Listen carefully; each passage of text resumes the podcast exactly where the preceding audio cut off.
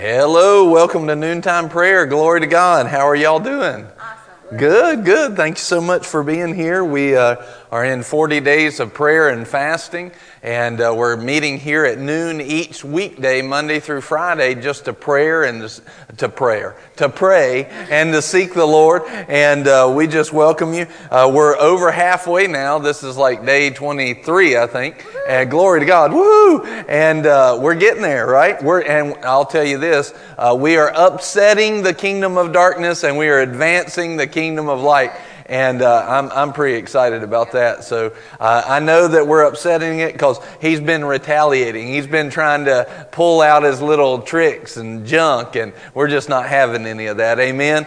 We are the healed of the Lord. We are strengthened, and we're getting victories, victories that we can't even put words to because God is moving. There's breakthrough that's happening. It's we could feel it the very first week. Just stuff was breaking off, and so. But now it, there is scripture that says says, and, and I want to bring this up because I know, I know people are dealing with this, is there's scripture that talks about when the sower goes to sow the seed, right?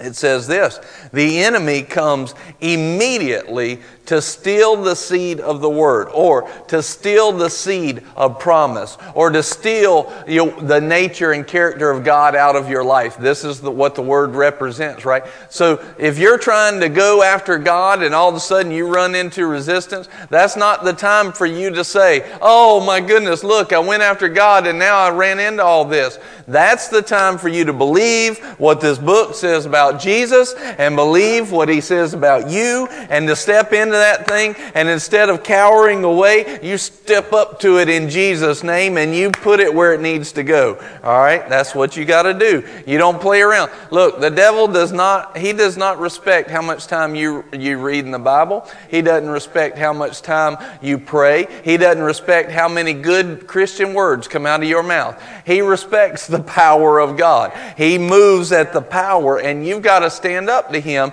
Resist the devil. The word says, You resist the devil, and he will flee, right? So we've got to understand that when we humble ourselves, to the Lord, this is what we're talking about. That's when we can resist the devil. So let's go uh, to James chapter 4 and verse 6. And before we get going, let, Lord, we just thank you so much. Thank you, thank you, thank you. Thank you for this day to come together and pray and to agree with one another. There is power in agreement. That's part of the reason why we're meeting, Lord. Lord, we want this church to be where you want it to be. Jesus, build your church. Thank you. By your blood and by your name and by your character and your nature, Jesus, build your church like you said you would. Not only that, Lord, but we want to be closer to you. We want to be walking with you, not making excuses for it. That's why we're in prayer and fasting. That's why we're here. We're agreeing together that things will change in our families, in our personal lives, in our church, in this region, Lord, in our city and county. Things will turn in a godly direction in Jesus' name. We thank you for it and we praise you for it. Thank you, Father, for giving us opportunity to come and worship you and to go after you, Father, in Jesus' name. Amen. Amen. So, in just reviewing uh, where we've been so far in this 40 days of prayer and fasting, we started out by talking about Thanksgiving and entering his gates with thanksgiving and then entering his courts with praise. He inhabits the praises of his people. And then we talked about worshiping him, right? And our life is given as a life of worship, and that's how we stay in the holy place. Ultimately, that's what's happening while we do this prayer and fasting is we're saying, "Lord, we need you. We can't do this life without you." That would be pride right? That would be pride. But we need you, and because of that, we worship you, so we come into your presence. How are we coming into his presence? Through prayer and fasting. This is something where Jesus said, not if you pray and fast, he said, when you pray and fast. And so we're saying, okay, we recognize what we need to be doing, and we're taking the appropriate steps to get where we need to be. And so by prayer and fasting, we're entering in, we're worshiping Him. It's a part of our worship. But then we talked about consecrating ourselves, right? In other words, this is taking steps towards putting out the ungodly and putting on the godly. Then we talked about the difference between the holy and the profane and how the profane meant common. And our job is, our responsibility is not to bring the things of, the high things of God, which anything of God is high, and make it common right? And, and we've got to recognize that and view that. And then we talked about how, you know, the benefits also, uh, we talked about the benefits of fasting. We talked about how to fast, which that's what led into the consecration and the being holy, right? And so we're walking these things out and praying. And then Patty had a, few lessons where she was talking about worship and what do we do and which one are, you know, I think one of them was what food, uh, what was it? Uh, spiritual hunger. Yeah what are you hungering for, right? Yeah. And uh, are you going after, are you hungering for food or are you hungering for the things of God, right? And then, then we started talking about um, what? Hunger. And we said, and that was really before you, you did that. We talked about hunger and how important it was for us to hunger after God. I started to talk about humility at the beginning of this week, and the Lord took us right back to hunger again because hunger is so beneficial to us because those that hunger and thirst shall be satisfied or shall be filled, right? And then it tells us that the hungry, uh, the hungry and thirsty soul will be filled in uh, Proverbs or Psalms, I believe it is, Mm, I'll have to go and look at it. Anyway, I think it's Proverbs. It says that we will be filled. No, I think it's Psalms. Amen. And uh, well, now you got to go look it up. Amen. You go look it up. And uh, so, anyway, we're talking about, and it showed that that hunger is that we crave. We crave the things of God that we chase it down like a greedy prey after, like we are greedily after the things of God. That's the way it's talking about. And then it says, not just that you'll be filled in the sense of you'll be full, it means that you will be gorged to overflowing. That's the example of it. So, how do we get there? Is hunger. So, if we don't have overflow in our life, what's it a symptom of? If we don't have overflow, then it's a symptom of really not being hungry, right? Because he makes a promise if you'll get hungry, you'll be filled. So it shows us, and we talked about some reality in America, our society. We're truly not hungry. And part of the thing is because we have our needs met in other, other ways, right? I can, and I talked about in humility and hunger how it's important that I, I've found that the easier place to be hungry for God is when I'm in lack. It seems harder on my flesh to hunger after God when I start to have my needs met. Now, when I had lack, I didn't think that was true. But once I started hungering after the Lord and He starts filling up those blessings, I found it harder to maintain, be diligent, not grow weary in well doing, to hunger when the blessings started to flow. And so that's where we really want to apply that and we want to hunger after the Lord so that not only do the blessings keep flowing, so that they overflow into other people, but he also wants us not just to have what we have, but He wants to continue to multiply that, to increase it in our lives. Well, that puts a demand on us and a responsibility on us to keep hungering. Well, here's one of the things that will lead you to that hunger. We talked about if you just if you start to get into like Psalms and see how great God is, all of a sudden you start to see that God is so good, that'll make you hungry for him. The other thing is you stop putting things, you know, think about it physically.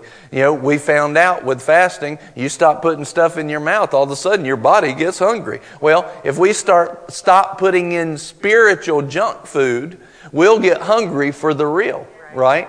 A lot of times we're not hungry for the things of God because we've been feeding on all these things of the world, and all of a sudden we find out we're not hungry anymore.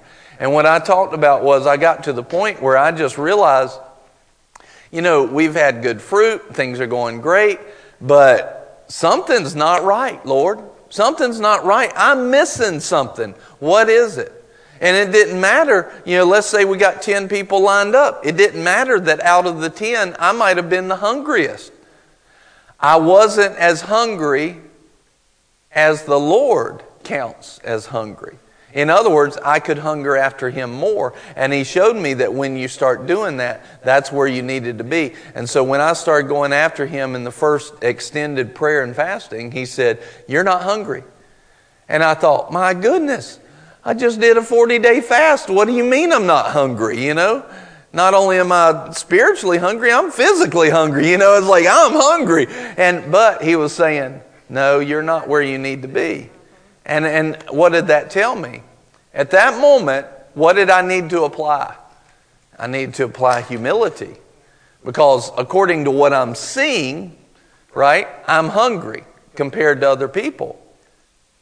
But according to what the word of the Lord just told me, I'm, I'm not. And so I, at that moment, have to put on humility to allow Him to show me the gap between what He sees and what I'm seeing. And humility is what opens up that gap. Humility opens up the gap between what God sees and says is possible and what we're walking in now. That's that, and so humility allows us to grow. I wrote this down. Pride buries potential. Humility multiplies potential. Let's look at James chapter 4 and verse 6.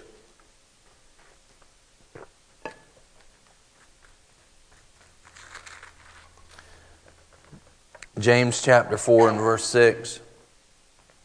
But he gives a greater grace. So, not just grace, but there's a greater grace. How many people would like to just walk in grace? I would. But how many people would like to walk in greater grace? Man, amen. Well, how do we get into greater grace? Well, let's see what he says. He gives a greater grace. Therefore, it says he's going to define how it comes about. God is opposed to the proud, but gives grace to the humble. So, one of the things that the Lord showed me many, many times before is uh, it says that God is opposed to the proud. That means you have opposing forces pushing on each other. That means when I get in pride, I'm going to find myself pushing on the things of God. Who's going to win? Not me, right? God's going to win that battle. So if I find myself in pride, I'm instantly flowing against the Spirit of God. I'm instantly flowing against Him. That's not going to end well for me. So I need to stay away from pride uh, at all cost, right? But here's the thing about pride. Truth be told, pretty much all of us are walking in some level of it, and we're just not aware of it. Truth be told, right? Truth be told. But watch this. Here's what happens when we ditch pride and get in humility. It says, But God gives grace to the humble. So, which one do I want to be on? Do I want to be opposing God? Or do I want God to be giving me grace and greater grace? Pretty simple, but it comes down to am I in pride or am I in humility?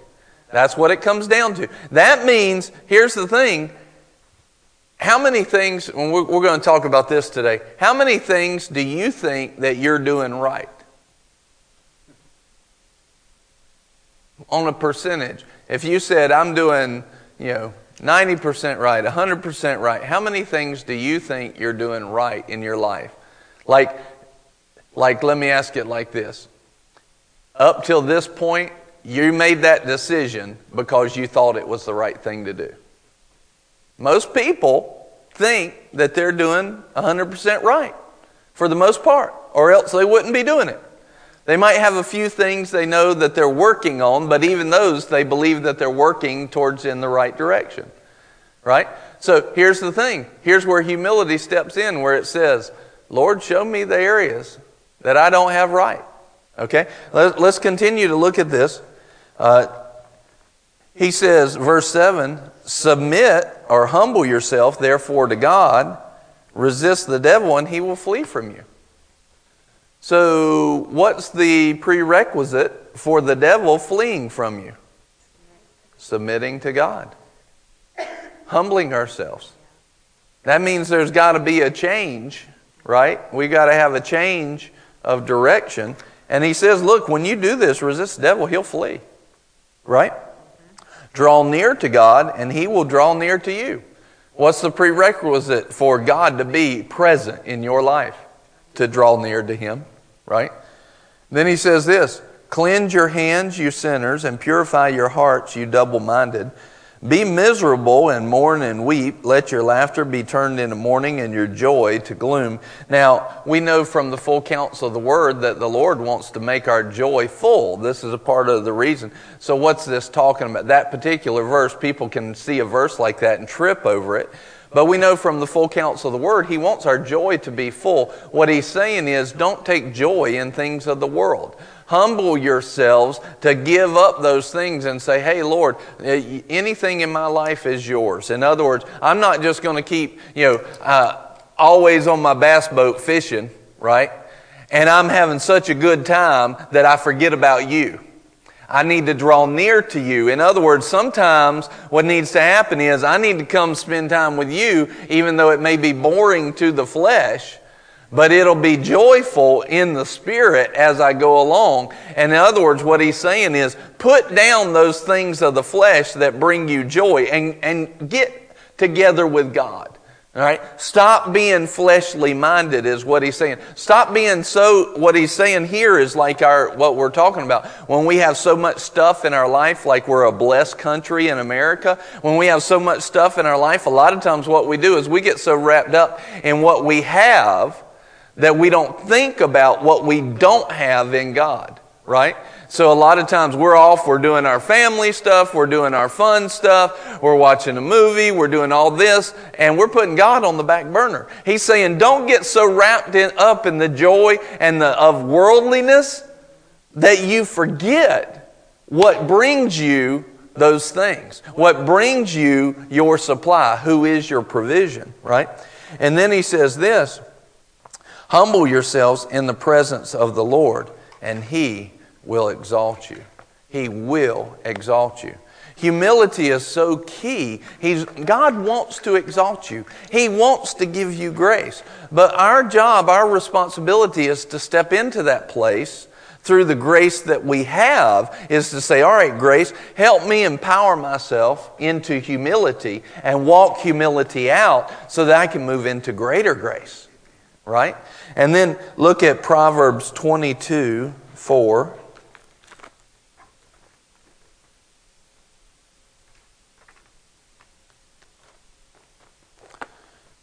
Proverbs 22 4. The reward of humility and the fear of the Lord are riches, honor, and life. The reward of humility the reward of humility. This is a reward from God. God wants to reward you, and He rewards humility and the fear of the Lord or the reverence of God. And those rewards are riches, honor, and life. Humility has benefits. Humility has benefits, right? Let's turn uh, to Proverbs 29, a few chapters over. Proverbs 29, 22. 22 we might not like, but we're going to read 22 and 23. An angry man stirs up strife, and a hot tempered man abounds in transgression. A man's pride will bring him low, but a humble spirit will obtain honor. So, again, a reward of humility and, and being humble is honor. But it says a man's pride will bring him low, and right before that talks about an angry man, right? An angry man stirs up strife, and a hot tempered man abounds in transgressions. We talked about yesterday. Why, why are people angry? Generally because something didn't happen their way. And what is that? That's my way or the highway. I got it right. That's pride. That's pride. See? And then all of a sudden, we enter in what's going to happen in pride. Opposition to the Lord, pride will take us low. But humility will lift us up, give us riches, honor, and life, and grace and greater grace, right? So here's the thing we want to make sure that we stay in that place. You know, a lot of times you should really check yourself. The next time you're angry at something, you should ask yourself, why am I angry? And the answer is going to be, for the most part, Because I didn't get my way. I didn't like how they did that. They shouldn't have talked to me like that. But again, that is, I didn't get my way. It all boils down to, I didn't get my way. Or uh, you could be angry at yourself too. You know, I didn't do this right. You know, that could be something. But generally, it's I didn't get my way. I wanted to be right, and I didn't. And what we're angry at is the fact that we missed what we wanted, right? We missed what we wanted. And that's just us being wanting to be the boss. Well, that's the nature of the flesh. You know? Now, you do have a righteous anger. You see, you see Jesus walking into the temple. He was angry, right? He was upset. Why? Because they had turned his father's house into a den of thieves, right? It's supposed to be a house of prayer, and they had turned it. They had had the wrong heart on it. They had made it common, right? They had profaned it. And here's the thing what was he doing, though? He was backing up the things of God. It was different. So there are different kinds of anger, but for the most part, angry people are angry because they don't get their way. And that's pride. It's rooted in, I want my way. I want it to go my way, right? And let me, um, let's go ahead and we'll read this and then I'll move to the whiteboard because I want to show you some stuff. Proverbs 18, turn back a couple of chapters, 1810. Proverbs 18:10 through 12. The name of the Lord is a strong tower. the righteous runs into it and is safe. The name of the Lord is a strong tower. The righteous runs into it and is safe. A rich man's wealth is his strong city, and like a high wall in his own imagination. Before destruction, the heart of man is haughty but humility goes before honor. In other words, God is a high tower where you are protected and safe. But a rich man thinks that his money is his protection. And he said, the, the Lord says that's in his imagination. He thinks that his doing, his gifts, right? I've seen worship people get up on stage and they think their gift is their thing. That's their protection. That's their thing. God gives every good and perfect gift. It, it's God the whole time. In Him is your protection, is your provision, is your source. It's not in your giftings. Your giftings came from God. And they will stop working if you step away from Him. You might still have some callings and anointings and giftings, but overall, they could take you here, but now they can't because they're somewhere else, right? and you might be using them for the wrong reasons. But even if somebody's gifted at making money and all of a sudden they have lots of money and storehouses and everything else, uh, this rich man thinks that his wealth is his protection. Oh, his protection is the Lord. The name of the Lord is a strong tower. That's his protection. So humility recognizes the truth of what's really going on. Who's the source? Who's the one who brings my protection? Who brings uh, provision? Who brings salvation? Who brings healing? Who brings restoration? It's God. It's God. It's God. I'm not bringing. We talked uh, last night at Impact U. We talked about the importance that uh, in James chapter 117, it says that the Lord is the one who gives every good and perfect gift, right? So, like if you look at my life, you know, let's talk about me for a second, right? You look at my life, if I have good gifts, who'd they come from? God. That's why when people, that's why when people, just this morning, somebody, you know, sent me an email and they, they wrote something they're like, you're awesome.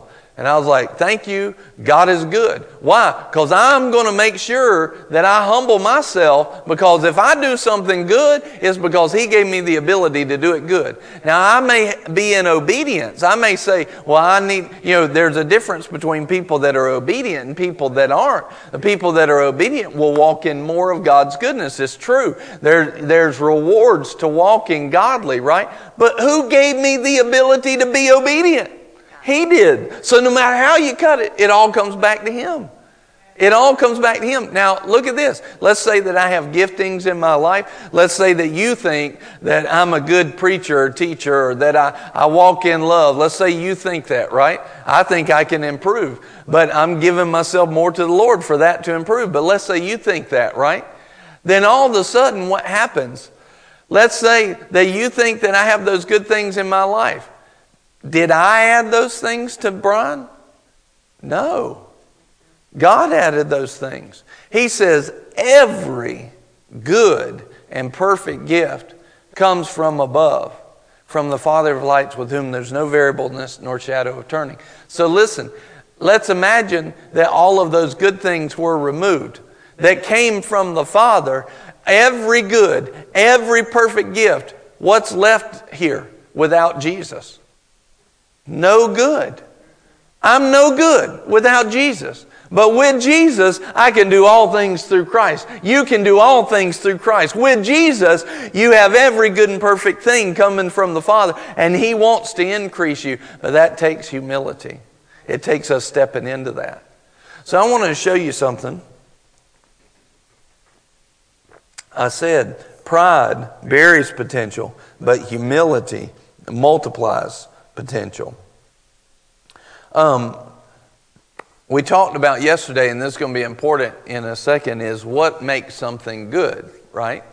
And what really makes something good to us is if it's a little bit better than our average. Than our average. If it's a, it really means it's better than our average, right? Average is average. As long as it stays a little bit above that, then we call it good.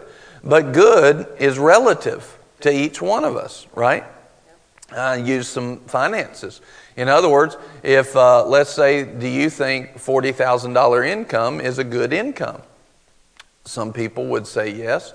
But what about the guy making 60,000? Would he think that 40,000 is a good income? No. So one person would call it good, the other one would call it stinky, right? Then the uh, then let's say you've got a guy that's making $10,000 a year. What would he call 40,000? Awesome, right? So good is relative, and we need to understand that where you're thinking good right now, it's relative, and the more you know about God, the less it'll look good. Okay? Let me show you this. This is uh, something the Lord gave me uh, a couple years ago, I guess. Let's just say we got this circle here. Now, this circle, this represents every piece of knowledge that you know, right? This represents every piece of knowledge that you know. All right, so everything that you know, every fact, every detail, every truth, everything that you know is in that circle, right? Now, here's the question Does God exist in that circle? Yeah, absolutely. He's, he's in that circle. He's on every piece of it. Why? Because he's, he's omnipresent. He's everywhere. He, he, he's omniscient. He knows everything. But here's the question now Does he exist only in your circle? No. No. If God exists, which he does, then certainly he exists and he knows this is going to be a finite drawing of him. But if God exists, He absolutely exists outside of your circle. His knowledge is outside of your knowledge, right? He knows a lot more. Think about this. Let me just give you an example of this. Think about this. Every piece of knowledge on the earth, every, eh, think about this the wisdom to build buildings, right? Do you know how to do that? I don't, I mean, I got an idea, but I definitely would have one fall down, you know, probably 10 times before I got it right right now, right? I don't have that knowledge, right? I don't have that wisdom or that skill, but somebody does. What about building an airplane? What about computer science? What about, do you realize that uh, the Word tells us that everything was given by Jesus and for Jesus, right? So, all of this wisdom, all of this knowledge, I mean, it doesn't take long. You can just go on Google and you just type in a few things, you'll find some stuff you don't know, right? And all of a sudden, so every, think about this just in the earth, just in the earth, just in earth, think about the vast wisdom that men have. That men have, right? How to fly, how to build, the detail. Just think about the things we don't even know in the earth, like what's at the bottom of the ocean, right? There, what's, there's all kinds of details. There's species that still haven't been found yet. There's all that information. But just think about what men have already, right? And think, now every good and perfect gift comes from God. That means that God gave that wisdom to mankind. See, this would be a good representation of just the earth. It, the earth would probably be as big as this sanctuary if I drew that circle, that volume of wisdom compared to what we know in our head. But we're talking about God, so this is not proportionate. But at the very least, you can see that God has this vast wisdom and depth and that's just talking about that's just talking about what we know on the earth. Do you realize that the earth is one of 9 planets in our solar system and our solar system revolves around one star, right? One star. One star in the Milky Way galaxy, the galaxy, right? And in the galaxy there are billions of stars. So how many planets are there? Well, if you just multiply it by nine, it's at least nine billions of planets. Think about that now. Think about all the wisdom that was on the earth. Now multiply that times nine billions of planets. God knows it all. But not only that, but that's one galaxy. There's billions of galaxies we've already discovered in the universe. God knows it all. All right, so you can see this is not proportionate right? That's just using physical things. Now let's move into spiritual things. All of a sudden it just multiplies, right? But I want you to see something. So this line, this represents everything that I know. This line represents everything that God knows, which really is going to be hard for us to define. But here's the thing. This line around us, it also represents our comfort zone. It represents, see, if we don't know something, that's when we get uncomfortable. That's when we get uncomfortable. Think about it the first time your preacher talked about something that you didn't know about yet. And in your head, you went, mm, um, you know, what about that tongue stuff? You know, I, I, don't know about that, right? All of a sudden you went, huh? Why? It crossed your comfort level because you started talking about something in God out here. It wasn't far beyond your knowledge, but it was beyond. You started talking about a little snippet of God that's beyond your knowledge. It's beyond your comfort zone. And here's the thing. If you don't, if you don't open up yourself and humble yourself to the wisdom of God, you won't grow to take that in. It takes humility to increase that. But not only that, but isn't this where God exists, right? And, and what, does, what does the Lord say? He says, what does He do? He disciplines, corrects, exhorts those that He loves. Does He love you? Yes. Doesn't He draw us to Him, right? So, what is he doing? No matter where your comfort zone is, you're going to find that God is always drawing you out and causing you to grow. In other words, he constantly wants us to increase in knowledge. He constantly wants us to grow, to know him more, to get to know him better. Can you see that? So, what do we have to put on to get to Him.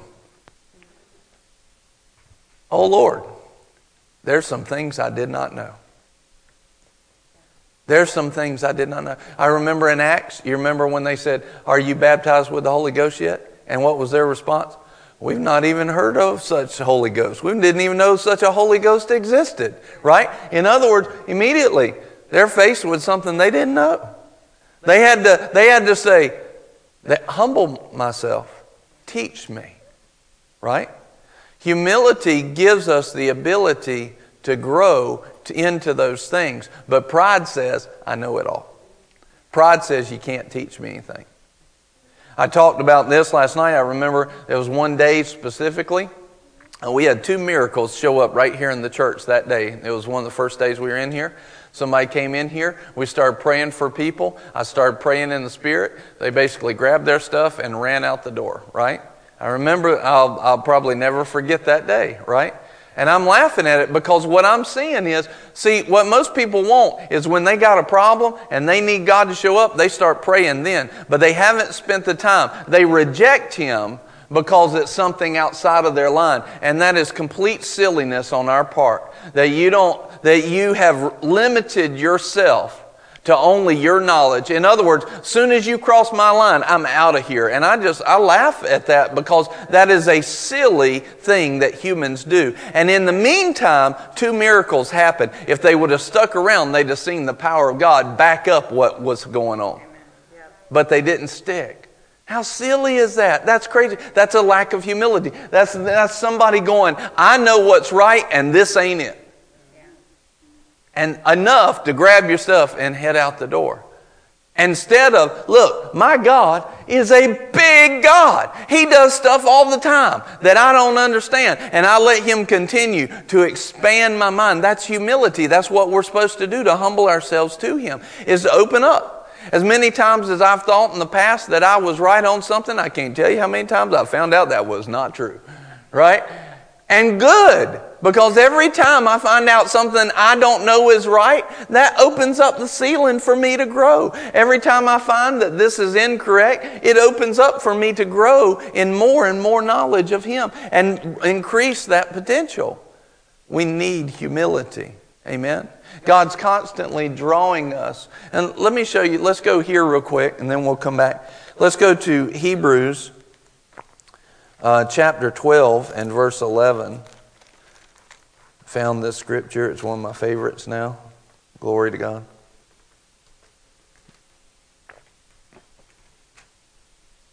I can't believe I don't have it highlighted yet. I got my Bible's still fairly new. It's not yet all marked up. I've had it for a little while, but it's still fairly new.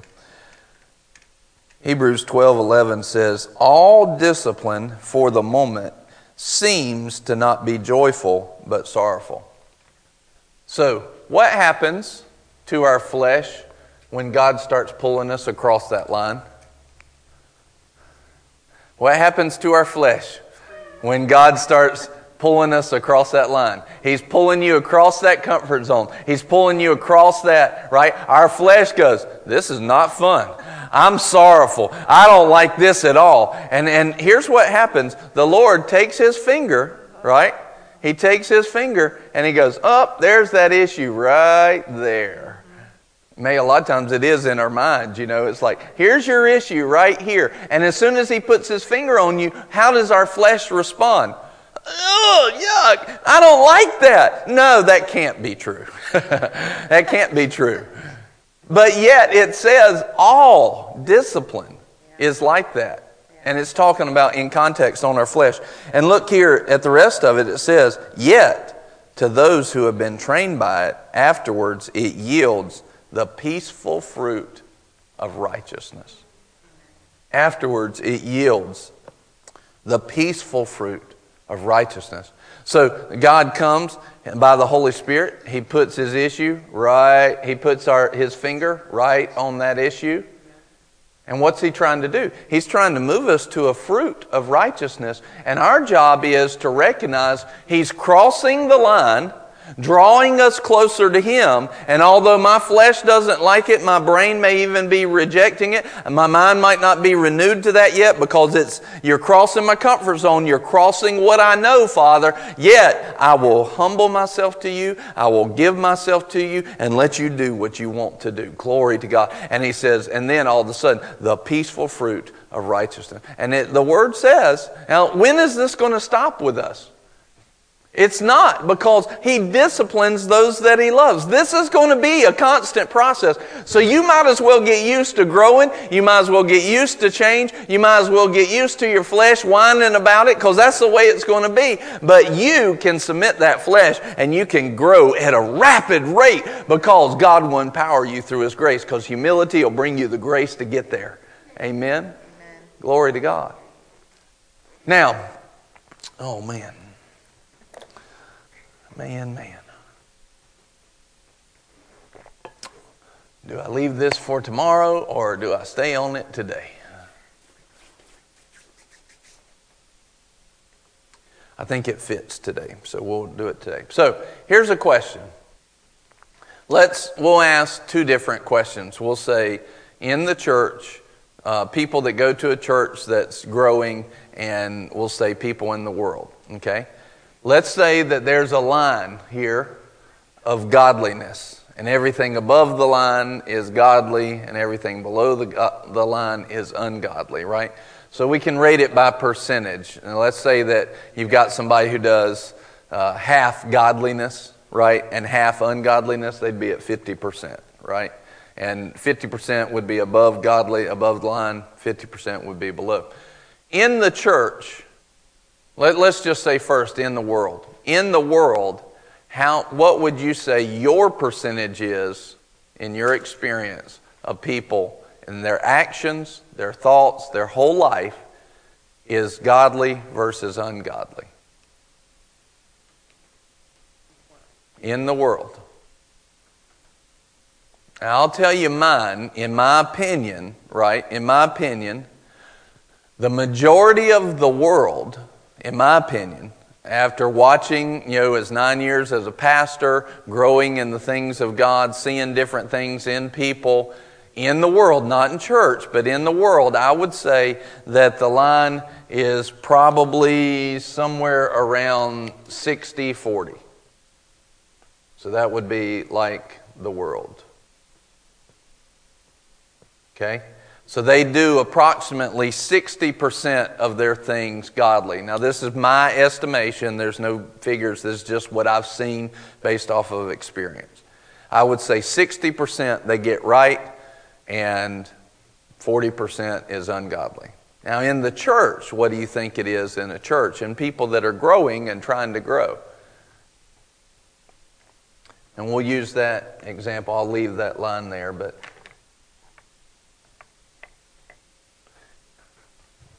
In the church, I would say it's about mm, probably about 20% ungodly and about 80% godly.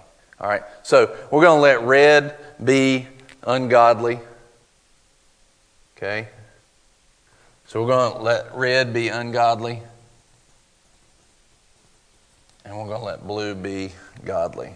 So this is 20% ungodly, and we're going to say 80. We're just going to talk about the church. Oops, let me do it in blue.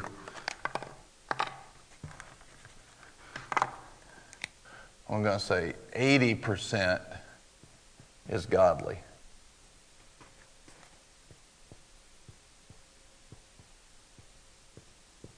All right.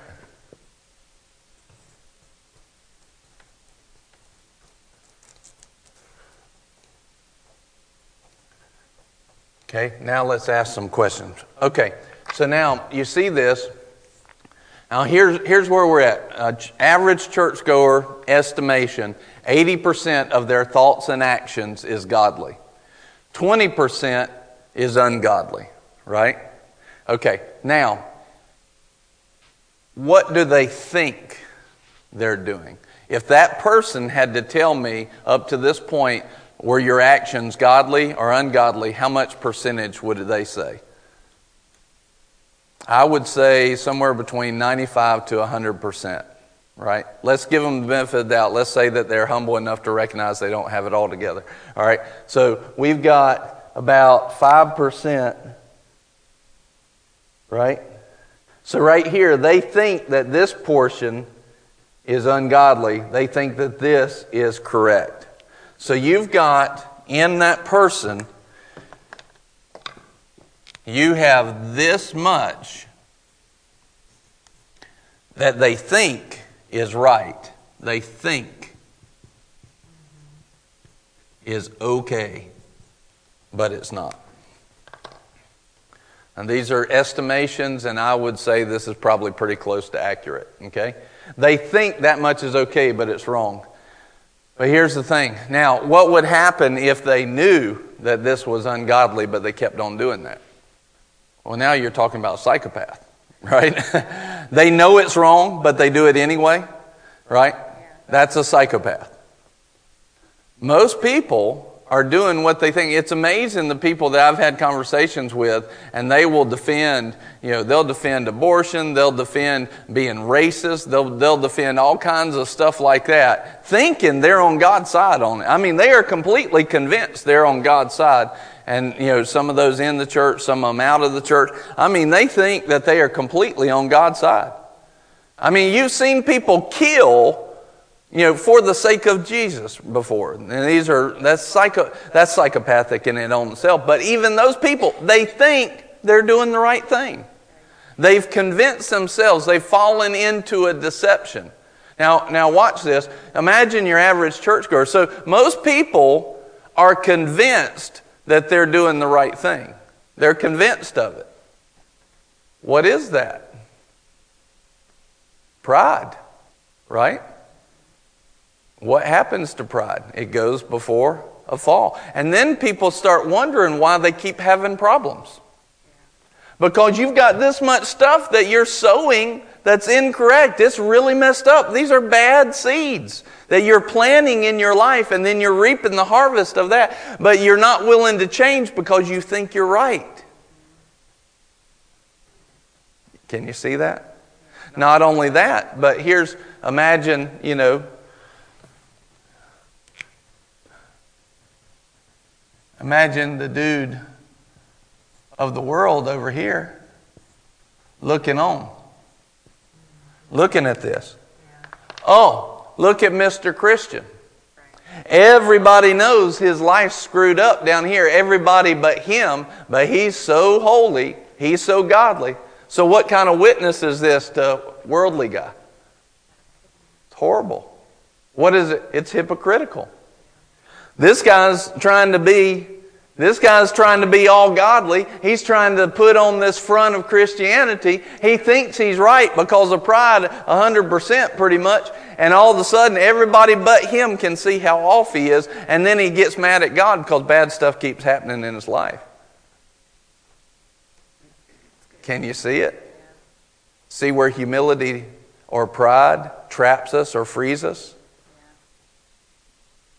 So, but here's the thing here's the trap it's a catch 22. He thinks this portion that's wrong is right. He thinks it's right. He thinks he's doing right or she thinks she's doing right. He, so how do you how do you convince them otherwise? You don't. They won't be convinced until they give themselves to humility. The only way, do you realize right here, they will not grow without seeing this? As long as they think that they're right, they will not grow. Matter of fact, what will happen is that will lead to more deception and they'll continue to go backwards. That's actually what will happen. And they'll fall into their own traps. And it's all based on pride. They will continue to go backwards until they open up and say, I could be wrong. I could be wrong is more than just a good chance.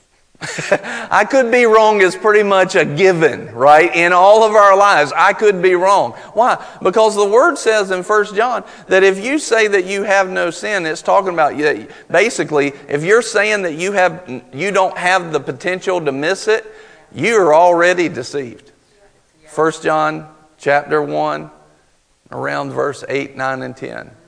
It says you are already deceived. In other words, you're already in your own trap. And so what happens is they continue to go backwards. They keep eating the fruit of pride. They keep wondering why. And look, this person's going to church. They're praying. They're probably giving some too. And now they're like, Lord, why does this keep happening to me? Because of a lack of humility and pride. See, the trap, the trap that I spoke of earlier is because they think it's right. Until they open up humility, they'll never see it. In other words, that person, a person without humility, cannot advance. They cannot grow. And this, look, productivity is a language of the kingdom of God. Remember, he gave to the one person this many talents, that many talents. What did he want at the end? He wanted production. He wanted productivity. He wanted increase. He wanted growth. Uh, Luke 2:52, Jesus continued to increase in wisdom and maturity or stature and favor with God and man. This is a way of God, and without humility, we will stagnate and go backwards. The only way for us to not be hypocrites, to have a good witness, to grow and get better is to get in humility. But think about this. As soon as we step into that humility, listen, used to, I hated being told I was wrong. Oh my goodness, I hated it. I still don't like it today, but in, my, in my flesh. but used to, I hated it. But now I've realized something. I've come to the realization that when I see that I'm wrong, I just took the cap off of where I've been. Amen. When I recognize that I've been wrong, I just realize that now I can turn that, change that, and I can get it right. And now my potential just broke through the ceiling. I had a ceiling, I had a cap, but now I can move up to that place. That's what humility will do. It will break the ceilings in our life. That means here's, here's one of the main things about humility. Here's one of the main things about humility. I could miss it. I'm not planning on missing it. I'm planning on hearing it better, but I'm not above missing it, right? Even, even if I've heard something really, really strong from the Lord, I go and, and, and look, I may, I may know that I know, and I may move on that. But when I'm talking to somebody else, I'll say, look, I can miss it, but I believe this is what He said. Why? Because I understand. I still got a flesh that's trying to get me off track. I still got a flesh that responds when God puts his finger on, on that issue, right? I still have a flesh that I'm dealing with until I have a glorified body. I still got that flesh. Now, that flesh, I'll, by faith, it is not going to get in the way but I understand that it's there and it can deceive me. It can get me off. But I'm believing God that that won't happen. But I humble myself enough, enough to know that I don't know everything. And because I don't know everything, I have potential to miss it. And so I, I constantly open myself back up. So this is what I do personally. Well, that probably won't be dark enough. This is what I do personally. I take all of this, 100% of my life, and I check it and double check it time and time and time again. I am not opposed to going back and checking something. I'm not opposed to checking doctrine, right? Recently, I had somebody that challenged me on tongues, uh, not in a bad way, in a very good way, but they were like, they wanted to know more. They were hungry to know more. They wanted to see it more in the Word. I took, look, here's what I did I took the whole doctrine of tongues and I, I threw it out. I completely threw it out. Went back into the Word, started reading through it like I was reading it for the first time again. Because here's the thing if it's God today, it'll be God tomorrow, right? It's obvious that it's in the Word. That's obvious in there. It's obvious that God wants us to have it. There really wasn't much question, but I took and I double checked to make sure that my past had not formed some of my knowledge and I humbled myself to say, let's go to the Word like it's fresh and new, because if it was God yesterday, it'll be God today. I'm not worried about it not being God. Either it is or it isn't. If I can bring question to it, then I shouldn't have believed it like that in the first place. But what I generally find out is when I go back to it, because I've done this process for a long time, all it does is just strengthen me more and more and more and gives me more and more in those things. And that's what will happen. You'll just continually push this ungodliness down and you'll just get get stronger and stronger. But you got to give yourself, judge yourself so that you're not judged. It's very important to be unbiased with yourself. The majority of problems that I see in people is because they judge other people, but they don't judge themselves with the same standards. They won't look at themselves with honest eyes. So we got five minutes left in this hour. So, Lord, we just pray. Lord, help us to see your humility. Help us to see what we need to do. Lord, help us to see areas of pride. Lord, we desire We desire your humility. We desire to put on humility and to grow, Lord. We desire those things. Thank you, Father, for your goodness. Thank you, Father. Thank you, Lord. Thank you, Father. Lord, we just come. We come before you. We ask you, Jesus, that you would help us to come before you with that humility, that you would help us, Lord, to check those areas of our life, even the ones that we think well, I've already looked at this and I know, I know this is right. Help us not to have that pride. Help us to recognize the pride in our own lives. Lord, we come before you. We come before your throne of grace and we thank you that you love us. Lord, we thank you that you love us enough that you're going to show us areas where we need to bring correction, that you're going to put people in our lives that love us enough that they're going to help us to see the truth, even though it might be painful, even though it might be uncomfortable to our flesh. Lord, that we're going to pursue you with everything just like Pastor said, that your word says that when we draw near to God, he draws near to us. So let us hunger. Let us come after you with that full, passionate pursuit of your knowledge and your truth, knowing that we are limited, knowing that we don't know it all, knowing that your ways are higher and your ways are better. Lord, help us to seek that with everything within us. We worship you and we praise you, Lord. We thank you that you are so good. In Jesus' name.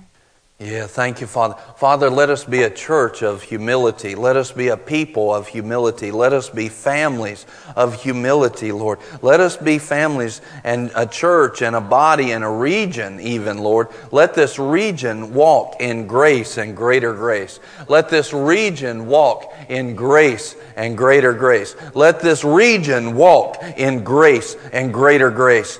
Thank you, Father. Let us be known as a church of humility, a church that humbles ourselves to the Lord. Lord, it doesn't humble itself to the world and its thinking, but a church that humbles itself to your word. Lord, we understand that some people might not understand that. What we want is, in your eyes, for you to be able to call us humble, for you to be able to call us uh, call for more grace in our lives, Lord. People may see that right, they may see it wrong. We may see it right, we may see it wrong. But Lord, what we want is for you to see it and say, This is a humble group of people. This is a humble body. This is a humble region, Lord. And let me pour out my grace on it. This is a humble family. This is, these are humble people in Jesus' name, Lord. Let that humility roll over us. Let that humility overtake us, Lord. Let us find it and let us walk in it and let it not just be something we preach on and let go, but Lord, let that humility be something we grab a hold of and make ours. Thank you, Father, for your humility, Lord. Lord, I just ask you for everybody that's watching, Lord, I ask that the seeds of this humility would jump inside them, Lord, that they would see the importance of it, that they would see the need for it, and that humility would be there, Lord. I ask that humility would grip them and grip their lives that when they go to make a prideful statement or action, Lord, all of a sudden humility will rise up in their, in their uh, shield of faith and say, Nope, this isn't humble. This is pride. This isn't humble. This is pride. Put that down in Jesus' name. Thank you, Father, for it. Thank you for opening up our eyes to pride versus humility and strengthen us with all might that we might walk in it, Lord. We praise you for it. We thank you. Glory to God. Korevland lo korev gora kanda korokara ba sodra klin lemos of la closed gemos to fara vasta vati digi skonama roten and of la clothing lemes to lemes yetini yetini kuda thank you father for your goodness and your mercy. Yeah right now you know this is something that needs to happen I, invite each person that's here and each person that's listening. This is something that needs to happen when it comes time to turn the tide from pride to humility. Is you recognize that I've been in pride. You recognize that we've been in pride. And you say, Lord, I, I repent. I apologize. I, I am sorry to the place where I turn. I'm sorry to the place I don't just have sorrow because I got caught or because it caused me bad problems, but I have sorrow that leads to repentance. I have godly sorrow in it, and it will change me. I will not be the same prideful person again. Father, I come before you, I confess pride. We repent, Lord. We confess pride. We repent of that pride. And Lord, we ask for your forgiveness. And by faith, right now, we know that we have your forgiveness because you are faithful and just to forgive us when our heart connects with that repentance, Lord. And Father, we just thank you for forgiving us and strengthening us and moving us into those places. Lord, in Jesus' name, right now, anybody whose heart lines up with that, just may every one of those sins of pride be forgiven now in Jesus' name. Thank you, Father, for your forgiveness. Yeah, I just felt the release of that. Glory to God. Thank you, Father, for your release of the sins of pride completely wiping it away as far as the east is from the west. Thank you, Father, for your goodness and your mercy. Glory to God. De.